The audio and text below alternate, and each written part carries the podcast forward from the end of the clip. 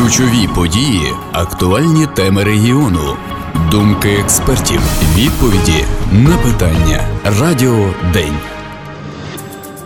Добрий день перед мікрофоном Ірина Сичковська за звукорежисерським пультом Наталя Железоглу. В Україні триває 25-й ювілейний міжнародний театральний фестиваль Мельпомен Таврії, який започаткував і продовжує проводити, попри все, Херсонський обласний академічний музично-драматичний театр імені Миколи Куліша.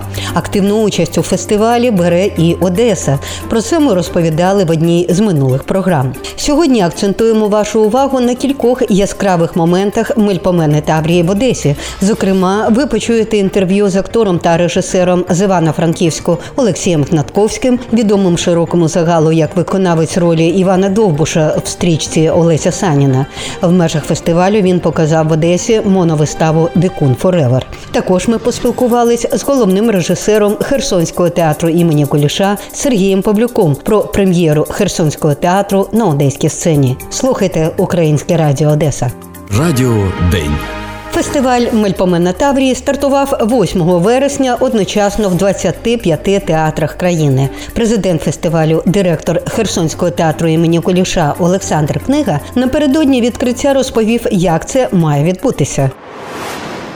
8-го ми вийдемо на центральну площу в Херсоні. Так, це небезпечно. Так, це може бути що завгодно. Ми це не рекламуємо, коли ми вийдемо, але ми вийдемо обов'язково. Ми там виставляємо велику локацію таку для фотографування херсонців. Нас там буде не так багато, але до нас доєднаються всі театри. Ми просили всіх колег, що ви 8 числа зробіть такий флешмоб, вийдіть на фасад свого театру, запишіть маленьке відео, пришліть нам. Таким чином карнавалі буде приймати вся Україна. Це та підтримка один одного, без якої ми просто б нічого не зробили ніколи. І це те, що нас відрізняє від нашого ворога, правда. Одеський академічний музично-драматичний театр імені Василька теж взяв участь в яскравому карнавалі флешмобі і записав своє відеозвернення. Любі друзі, вітаємо вас з відкриттям фестивалю. Ми тішимося, що 25-й міжнародний фестиваль Мельпомена Таврії, попри все, існує у славетному місті Херсоні. Ми всі щиро сподіваємося, що наступного року ми приїдемо до вас. А поки ми солідарно виходимо, кожен на своїй сцені, аби вкотре довести, що поки гримлять гармати, музи не мовчать. Сьогодні ми, як ніколи, єдині у своїх намірах та прагненнях. Саме тому почесне право відкривати цей фестиваль надається аж 25 театрам країни. Сьогодні в Одеському українському театрі імені Василя Василька ми зіграємо виставу Карпатський вестерн. Ми щиро вітаємо всіх учасників фестивалю. Бажаємо нам спільної перемоги і вдалого театрального сезону. Тримаємо стрій і разом до перемоги! Слава Україні! А як це відбувалося в самому Херсоні, розповів головний режисер Херсонського театру імені Куліша Сергій Павлюк. Дивно дуже, тому що нас було дуже мало. Ми перше, що зробили, повісили прапор Мельпомени, там, де був пам'ятник Грицьку Нечесі. Потім переїхали до кінотеатру України, площа Свободи, де починається мітинг. Ой, мітинг, бачите, згадав парад Мельпомени. І ми якби звідти трошки пройшлися, і тоді тільки вже додумали, що треба було спочатку взяти прапор і такий, я кажу, одіночний мітинг, і пройти з цим прапором в троє чоловік, дойти і встановити. І це вже було пізно. Але так гарно виїхали, сфотографувались, покричали Слава Україні, зробили дуже гарну фотографію фотографію, як у бітлів на переході Ушакова, і потім відіграли прем'єру Позивний горобчик. Так розпочався фестиваль Мельпомена Таврії 8 вересня, і триватиме він до 16 вересня. В межах фестивалю загалом має відбутися 66 вистав 68 театрів України. Більшість з них вже подивились глядачі, і сподіваюсь, всі вони розпочинались так, як це було в Одеському театрі юного глядача на прем'єрній виставі херсонців, коли, представляючи виставу, на сцену вийшла директорка театру Оксана Бурлай. Пітерова. І як завжди, ми дякуємо ЗСУ за те, що маємо можливість приходити до театру. І як завжди, ми просимо вас встати і вшанувати пам'ять загиблих в цій російсько-українській війні.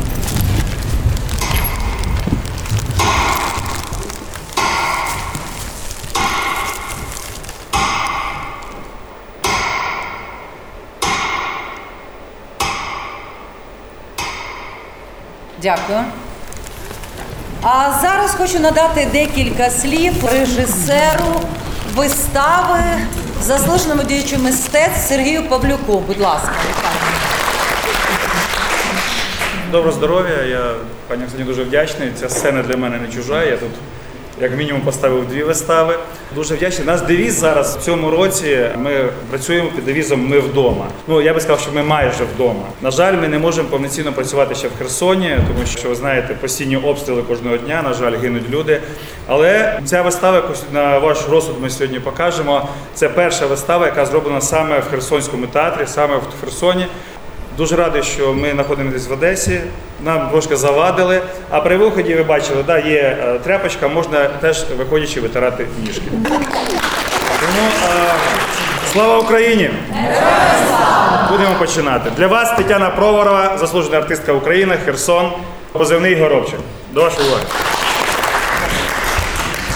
А потім була вистава. Якраз перед початком заволали сирени повітряної тривоги, і глядачі слухняно дочекались відбою, аби зайти до фоє театру, де на них чекав прекрасний сюрприз величезний прапор Ерефії просто під ногами, по якому з особливим задоволенням після тривоги витирали ноги всі присутні. Про саму виставу казати нічого не буду, бо це треба бачити. Після вистави поспілкувались з режисером Сергієм Павлюком. На сцені в цей час розбирали декорації, тож не дивуйтесь на незрозумілі та інколи гучні звуки, які супроводжували нашу розмову. Розпочала з питання про фестивалі під час війни. Що це?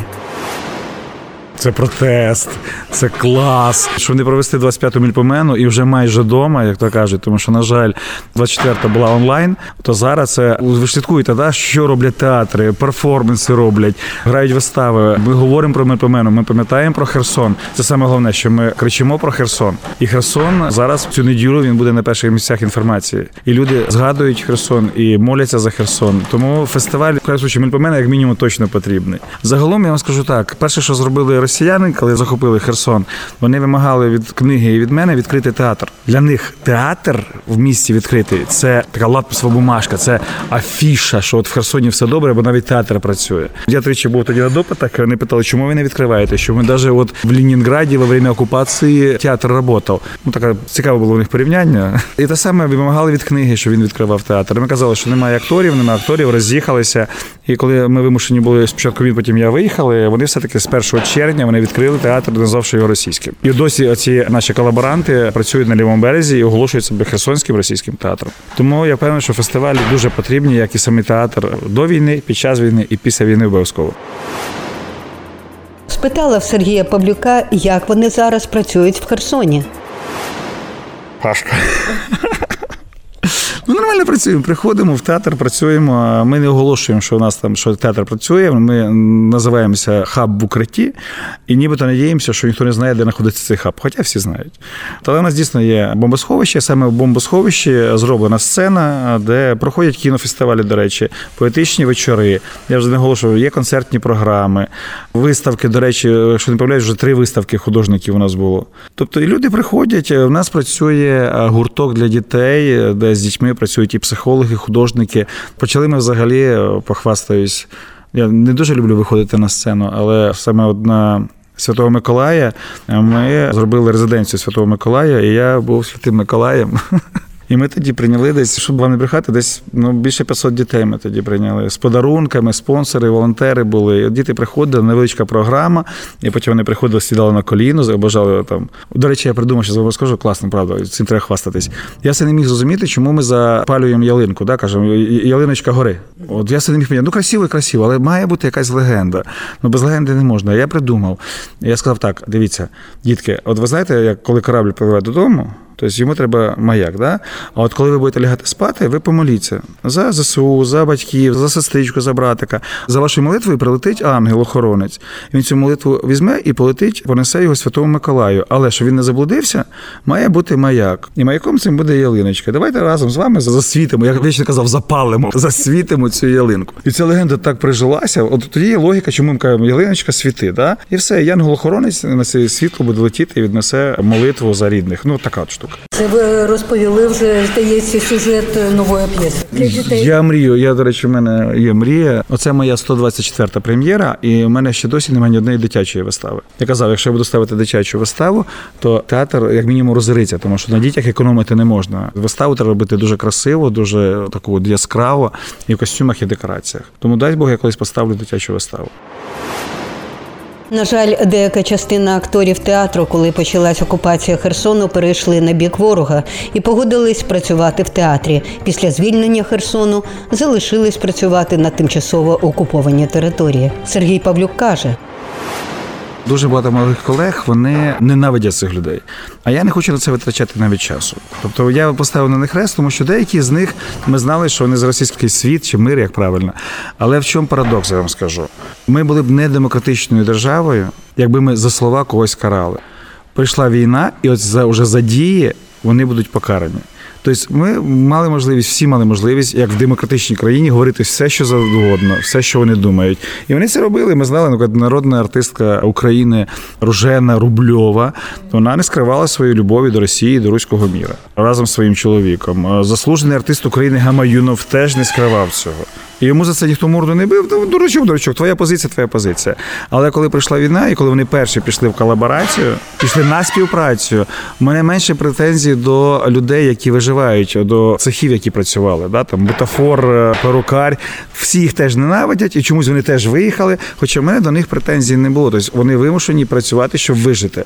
Але актори і ті, хто робить це директорами, вони підсудні. Вони є голосом театру, да? голосом влади нової, як і старої раніше були теж. Тобто за це їх, якщо не надуть їх, Божий суд, я що їх чекає. Паритись про них, думати, вони там в цьому, вибачте, гавні там плавають зараз, хай собі плавають. Добре, щоб їх позбулися. Шкода, що вони у нас в Україні не понесуть покарання. Отак. Актриса, що грає моновиставу Позивний горобчик, була серед тих, хто не пішов на співпрацю з окупантами. Із тих, хто залишилися, з актрис лишилася лише по факту Таня Проворова, яка не пішла на колаборацію. І вона пробула всю окупацію. Після деокупації 11 числа вона не виїхала. Досі вона живе в Херсоні. Їй прилетіло там в будинок, буквально в дах над нею за дві квартири. Ну там дуже багато в нас там цих прильотів. Але вона продовжує жити. І от виникла ідея, що чому вона сидить без роботи. Давайте щось робити. Ми робили вже концерти. Ми робили прем'єри по Україні, і борщ, і лишитися не можна. І почали робити концертні програми саме в Херсоні, і не одну вже. Але саме драматична вистава це перша прем'єра саме в Херсоні, зроблена саме під Таню Проворову, заслужена артистка України, яка заслуговує цю роботу, і це саме підтверджує зараз своє звання заслуженої артистки України. Тож вистава власне створювалася саме під цю актрису. Сергій Павлюк розповідає. Є актриса, є думка, що з нею треба щось зробити. Обов'язково моно. Спочатку була ідея поставити доцю. Якось я почав читати, робити інсценівку. Зрозумів, ні, ну для цієї актриси не дотягує. Дуже цікавий матеріал, але сценічно. Потім там подивився ні до неждано. Почали самі читати. Ні, теж не підходить. Ми вже боржі ставили. Трошки п'єси ідентичні. І я так думав про погані дороги, згадав чомусь їх вечором сам. А тут Аня каже: я робила проби на погані дороги. Кіно. Ну там сцена була. Я говорю, слухай, чекай. Та давай. А біля нас Олександрович книга. Олександрович, е, є телефон ворожбит? Він є. Так дзвоніть. Для чого? Ну, дозвіл на роботу. Позвонив все без питань. Я з нею зізвонилася, говорю, так і так, хочемо зробити з двох кусків один, але зробили тільки там ще був. Вона записувала монолог і вирішили зробити цей про журналістку. І от з цього часу почалась робота. Ми там періодично онлайн, я виїжджав до дітей, на декілька днів ми онлайн працювали, але було важко придумати саме образ, який зараз ви бачили. Тобто там вже журналістка, і тут воно якось так, воно якось така трошки в общому матеріалі п'єса, це дуже потужний шматок. А коли ти його вириваєш, він виходить дуже пошлим. Але ж ми кажемо про любов з вами і до чого вона призводить. Ідея була взагалі. Тобто, це ідея, декорація інша була, і нібито в хату прилетіла ракета, і оцю всю історію розповідає її душа. І в кінці її засипляє землею. Отак я собі придумав все. і Ми почали так репетувати. Ну, розумієш, що не то, щось не то. І от тоді прийшли на військову, спочатку думали снайпер, сапер, а потім просто вирішили, що вона просто жінка військова, яка із-за кохання повернулася на фронт і загинула по факту. І це є предсмертна історія, спогад, серцебиття. І от вийшла така історія про закохану жінку, яка стала патріотом із-за любові. Отака штука. Ну, як на мене, здається, вийшло. Я реву постійно, якщо чесно. На репетиціях вже не можу. От сидиш і, і Таня це так філігранно робить. Ну, от правда. І зараз найбільше було приємно, що молодь підходила, діти підходили, зарьовані, обнімають, ревуть, дякують. Їх трясе, вони відходять. Ну, значить, ми правильну справу робимо. Радіо День. В ефірі денне ток-шоу Української радіо Одеси перед мікрофоном Ірина Сачковська за звукорежисерським пультом Наталя Железогло. Продовжуємо говорити про міжнародний фестиваль Мельпомена Таврії в Одесі. Одним з яскравих вражень стала моновистава івано-франківського актора та режисера Олексія Гнатковського, про що мовчать чоловіки або Дикун Forever. Майже три години неймовірного акторського шоу та потужного драйву подарував актор глядачам на сцені театру театру імені Василька. Ця сцена для актора не чужа, адже тут Олексій Гнатковський поставив одну з найпотужніших вистав театру останніх років серце навпіл за новелами Марії Маціус. І ось тепер блискучий акторський феєрверк. З Олексієм нам вдалося поспілкуватися перед виставою. Початок затримувався через повітряну тривогу, тож мали трішки часу, аби поговорити. Останнім часом вельми популярним фахом у вишах стала політологія. А чи знали ви, що фактурний і харизматичний красень, виконавець ролі Івана Довбуша в блокбастері Олеся Саніна, зовсім не планував ставати актором, а навчався саме політології. Я особисто, коли дізналась, була здивована і тому спитала в Олексія Гнатковського, як взагалі вплинула його перша вища освіта на подальше творче життя. Вона дала мені перш за все багато джерел, на яких можна опиратися, вміння працювати з цими джерелами, тобто навчила мене вчитися і різносторонній. Спосіб мислення, вміти аналізувати причинно-наслідкові зв'язки. Власне, це філософічна парадигма. І для мене це не тільки як для актора, це як для особистості. Я взагалі вважаю, що чим більше ти вчишся постійно, будь-якій професії. Навчання це безперервний процес. Чим більше ти читаєш хорошу літератури, чим більше ти слухаєш хорошу музику, ну ти все своє життя вчишся. Якщо ти маєш розуміння цього, якщо ти маєш розуміння навіщо, то тоді воно тобі дає оцю ну, якби різносторонність. Вона трошки патетично звучить і банально, але насправді розумієте, воно настільки важливо для кожного з нас, тим більше українця, тим більше людини, яка розуміє, в якому контексті ми перебуваємо в час війни.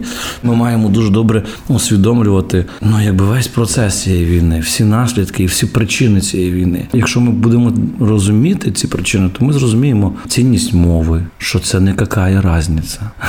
Що це фундаментальні речі, тим більше ми зрозуміємо, ну і так далі. і так далі. Ми пізнаємо себе. Це така сократівська історія. Я знаю, що нічого не знаю. Знаєте, про ці коли. Тобто, чим більше ти знаєш, тим більше навколо речей, яких ти не знаєш. І чим більше ти вивчаєш, тим вони збільшуються. Тому як для актора, і там як для режисера, для мене це дуже цінно. Я думаю, що це насправді навіть в першу чергу цінно. Потім, вже коли я здобув акторську професію, я вже робив це не з нуля. Тобто я вже мав величезну подушку. Тим більше в мене дуже якісна була ця перша освіта. Це дуже хороший університет. У мене дуже гарні викладачі були. І це фактично формує мене як особистість. А на сцені ти бачиш, насправді я вірю в те, що сцена це величезний лакмусовий папірець для особистості, для масштабу твоєї особистості. На сцені видно, хто ти є, що би ти не грав, будь-яку роль. Насправді, кожен актор, всі свої ролі, я переконаний, що він грає одне і те ж, все своє життя. Просто він відшліфовує і уточнює власне одне слово, один художній вислів, який він каже все своє життя. І це показує його особистість, масштаб цієї особистості. Ну і тому я вважаю, що чим більше освіти, тим більше інструментарів в тебе є. А чи є вербальний вислів того, що ви робите? Ваш ага. вислів? Є, він насправді я не далекий від ідеалу художнього. Я його тільки шліфую, формую і сам для себе відкриваю. От подивіться на роботи там будь-якого художника великого, чи, наприклад, на Кобзар візьміть, подивіться. Це ж все одно в центрі Кобзаря одне єдине слово якесь, яке Шевченко говорив різними віршами, різними. Там Стуса візьміть геніального. Він все одно це одне єдине слово. Одне, Тобто вони геніальні і вони можуть вербалізуватися в одне слово. Я поки не можу сказати це одним словом. Я невеликий митець. Це можливо там вмістити в якесь речення або якесь. Але як на мене, і речення це вже достатньо багато, достатньо ємко. Ви працюєте як актор і як режисер. Сьогодні для вас що в пріоритеті? Режисура Мгм. чи акторство? Я думаю, акторство насправді це те, що я люблю. Ви знаєте, ні то, ні то, напевно. Нема в мене в пріоритеті акторства і нема в мене в пріоритеті режисури. Не знаю, я ніколи не хотів займатися цим все своє життя. Тобто я ніколи не обрав цю професію для життя. Я пішов займатися цим, бо це цікаво мені було. Ну, знаєте, це- коли людина з йде в балет, це, це вже. Так, так. До речі, це- чому балет? А я танцював все своє життя в е, народному колективі з першого класу, і тому я в театр попав через балет. Ну якби в балет, це щоб слухачі подумали, що я там в пачці ми танцюємо. Балет це танці. Артист балету це артист, який танцює на сцені різні номери, різні виходи і так далі. Я танцював в народному колективі. в мене мій друг, кум вже потім він каже, що в нас в балеті я на вчився. Він каже, у нас в балеті треба пацанів високих. Ну і прийде якийсь підробіток, такий в студентські роки. Я кажу, я подивився, там дуже красиві дівчата. Я думаю, чому б ні? Поєднати приємне з корисним. У мене театр почався з любові. Я думаю, що насправді це є той мій вислів. А тому, чи акторство, чи режисура, це не є справою моєго життя. Але з іншої сторони, це є справою мого життя. А що є? Я не знаю. У мене є завжди алібі. Я не хотів цим займатися. Я не хочу нікому нічого доводити. Знаєте, там якісь критики або ще щось, якісь речі. Тобто я цього не боюся, не, бо я не претендую ні на що. І тому я не претендую там на, на велич, на славу, на ну, абсолютно. Я роблю те, що я люблю. Це тоді спрощує все. Український театр під час війни. Дехто каже, що це зброя, дехто каже, що це арт-терапія. Я думаю, що український театр це все те, що ви сказали. Це і зброя, це і арт-терапія, це і освіта, це і формування ідеології, національної ідеї. Тобто український театр, я не можу сказати, що це щось одне, тому що він різний, і завдання в нього різні. У мене є вистави різного плану. От сьогодні ми будемо бачити комедію. Я коли почалася війна, не знав, як грати комедію. Для мене це було жахливо. Ну, не, не жахливо, це було когнітивний дисонанс. Коли до мене прийшли на виставу переселенці з Баріуполя, і вони дивилися цю виставу, і вони дякували мені після цього, казали, що це зараз те, що їм потрібно. А в мене там мій там дружинний брат в полоні, якраз Азов, в Маріуполі. І я розумію, що як я можу вийти на сцену. Ми збираємо кошти. У мене фонд, у мене вдома живуть переселенці. Бо тільки почалася війна, я відвіз дітей до батьків своєї дружини, це недалеко від Франківська в селі, і віддав свою хату переселенцям. Вони там жили щось півроку. Ну тобто безкоштовно. Я скажу, от в мене є хата, хто хоче, їдь, живіть. Розумієте, і.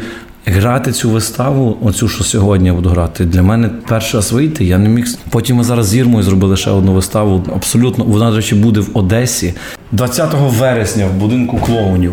Теж це дуже несерйозна комедія. Про серйозні речі ми завдяки цій виставі кожного місяця відправляємо по машині на фронт. Тобто те, що ми робимо.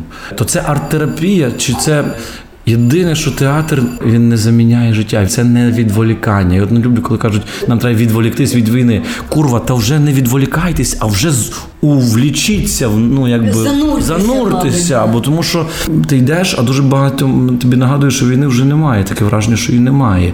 Я не кажу, що ми зараз почали всі панікувати і в істериці. Я просто кажу, що кожен має зосередитися і щось робити. По-перше, кожен чоловік має бути готовим йти на фронт. Це точно. Я проходжу кожен день. в мене є товариші, які з Америки вони приїжджають, вони готують курси військові. Тобто я ну готуюся до цього. Я розумію, що кожен з нас має так чи інакше взяти в руки зброю. І це не відволікання. Театр це нагадування, це якби можливо розрядка. Щоб нерви не вибухнули. Можливо, це хтось шукає навпаки драми, якоїсь хочуть подивитися якісь драматичні речі.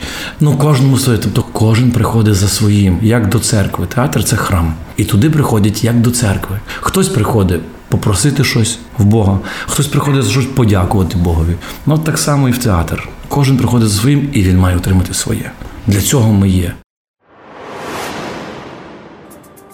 Ось такий він Олексій Гнатковський, актор та режисер з Івано-Франковська, котрий вразив одеських глядачів на фестивалі Мельпомена Таврії блискучою моновиставою Дикун Forever. Фестиваль триває, залишилось ще два театральних дні. Сьогодні о 18-й ви зможете побувати в Одесі на музичній сцені Мельпомени Таврії. В море Мюзик Клабі для вас гратимуть гурти з Одеси, Херсону, Львову та Нової Каховки. В Одеському українському театрі імені Василька сьогодні о 18-й в межах фестивалю покажуть першу прем'єру театру після повномасштабного вторгнення, створену в квітні 22-го року в форматі театр в укритті. Саша винесе сміття. Завтра на Мельпомені Таврії в Одесі можна буде подивитись одну із свіжих прем'єр Васильківців Метод.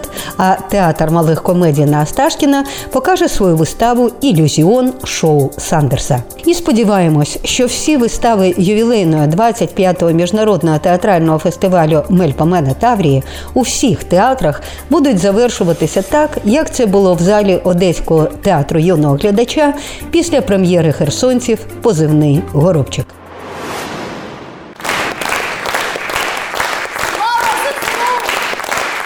Слава Україні! Слава нації! Україна! Україна! Україна! Слава ЗСУ! І на цьому на сьогодні все. Для вас працює команда Української радіо Одеси. Програму підготували журналістка Ірина Сачковська та звукорежисерка Наталя Железогло. Переможемо разом! Слава Україні! Ключові події, актуальні теми регіону, думки експертів, відповіді на питання. Радіо День.